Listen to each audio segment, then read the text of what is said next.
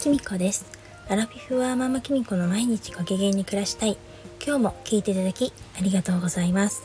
このチャンネルでは私きみこが日常で起こったことなどからの気づきをお話ししています。この配信を聞いてあなたがそういうことわかるとかそういうことあるよねって思ったり、私もこれで大丈夫なんだとほっとしてくれたら嬉しいです。今日はじゅうがつにじゅうよっか日曜日です。今日は朝から本当にいいお天気ですね。昨日はちょっと風が強かったんですけれども、私が住んでいるところでは今日は本当風もなくて、朝から本当に雲一つない秋晴れが続いています。えっと昨日とかちょっと最近配信が飛び飛びになっちゃってるんですけれども、実はちょっとあまり体調が良くなかったり、ちょっと仕事とかの方でちょっとバタバタしてまして、なんかあの思うように落ち着いてね、ちょっと収録できない日が続いちゃったりとかしてたので、なんか飛ん、飛んじゃってるんですけれども、また頑張ってやっていきたいと思います。えー、っとですね実はまあ昨日からのファスティングをやってまして、村上光子先生のあのみっちゃん先生のところでファスティングやってるんですけれども、今回はですね本当にカフェインも立って甘いものっていうか、特に私あのドライフルーツとかが大好きなんですけれども、ドライフルーツって結構添加物も多かったり、あとお砂糖もね結構入っているということだったので、あのおやつ代わりに私は結構お菓子を食べるよりいいだろうと思って食べてたんですけど、前からそれがちょっと気になっていて、あのだったので今回はあのファスティングの間、そのとにかくカフェインを断つっていうこととドライフルーツをお休みするっていうことをですね頭に置いてあのやっています。そのせいなのかな、多分ファスティングをやってると頭が痛くなるっていうのはあるんですけれども、特にカフェインも断っちゃうとカフェイン中毒までは私もいかないんですけれども、やっぱり頭が痛くなっちゃうことがあるんですね。そのダブルで来てるのか、昨日夕方ぐらいからすごく頭が痛くなって、あの本当にスマホの中を見ないっていうか、音声もね聞くのも辛いっていうような感じになってしまって、あの早々に寝てしまったんですね。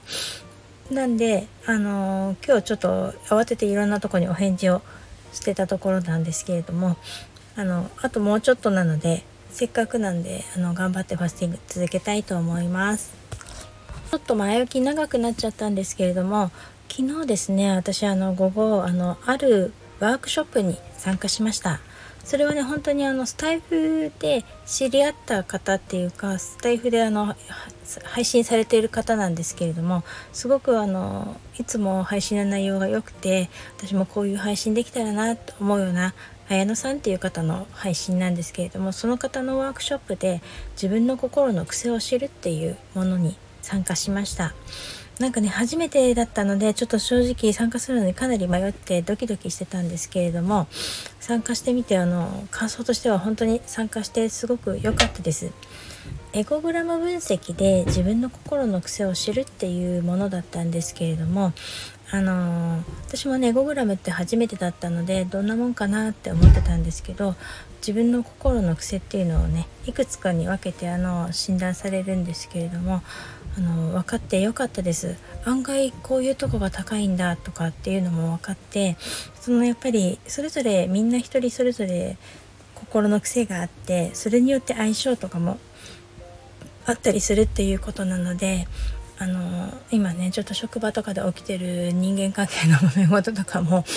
ああなるほど、こういうきっとこっちの数値がこの人は高いんだろうななんて思いながらお話を聞いていました。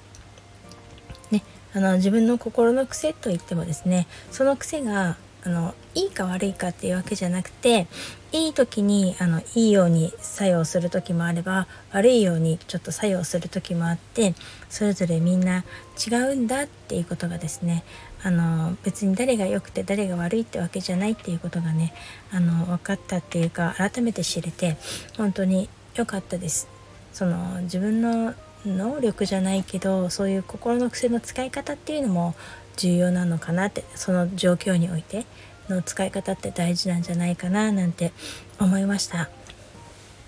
それであの最後の方にあのちょっと録音をオフにして、今抱えてる悩みとかを一人一人お話ししたり、感想とか質問とかするコーナーがあってお話しさせていただいたんですけれども、私なんか自分の体調も良くなかったのか、ちょっとその悩みとかを仕事のね悩みとかお話ししたらですね、こうちょっとなんか涙が出てきちゃってち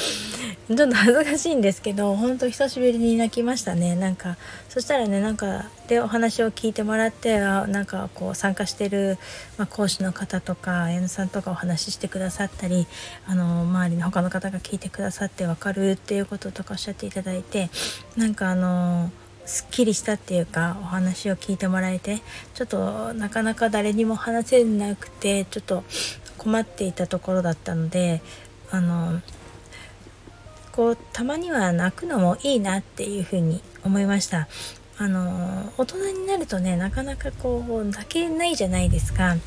なんか私ものすごく涙もろいタイプなんでしょっちゅう泣いてると思ってたんですけど、そういえば最近泣いたことってあったっけなって後で思ったんですね。まあ泣くのってよくね、男の子は泣くもんじゃないとか言ったりとか、大人が泣くなんてって思うかもしれないですけれども、まあ、泣くっていうことでストレスがねすっとすっきりするんだったら泣いちゃっても全然いいんじゃないかなって、むしろ私はねすごくすっきりしたので、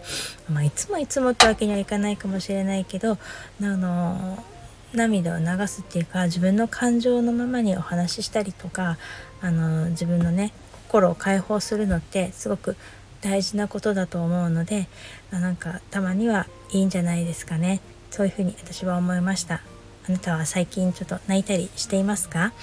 なんか普段いろいろ我慢してることとか、ストレスを抱えているとか、誰にでもあると思うんですよね。たまにはね、感情のままに話したり泣いたりするのもいいかなと思うので、もしよかったらやってみてください。なんかまあやっぱり誰か信頼できる人のところでねするのがいいんじゃないかなと思いますし、もしまあ誰もいないっていうわけだったら、誰か話を聞いてほしいっていうようだったら、いつでも私にコメントかレターをいただければお話を聞いたりもできるので、よかったらコメントやレターをいただけると嬉しいです。それでは今日はこの辺で、最後までお聞きいただきありがとうございました。またお会いしましょう。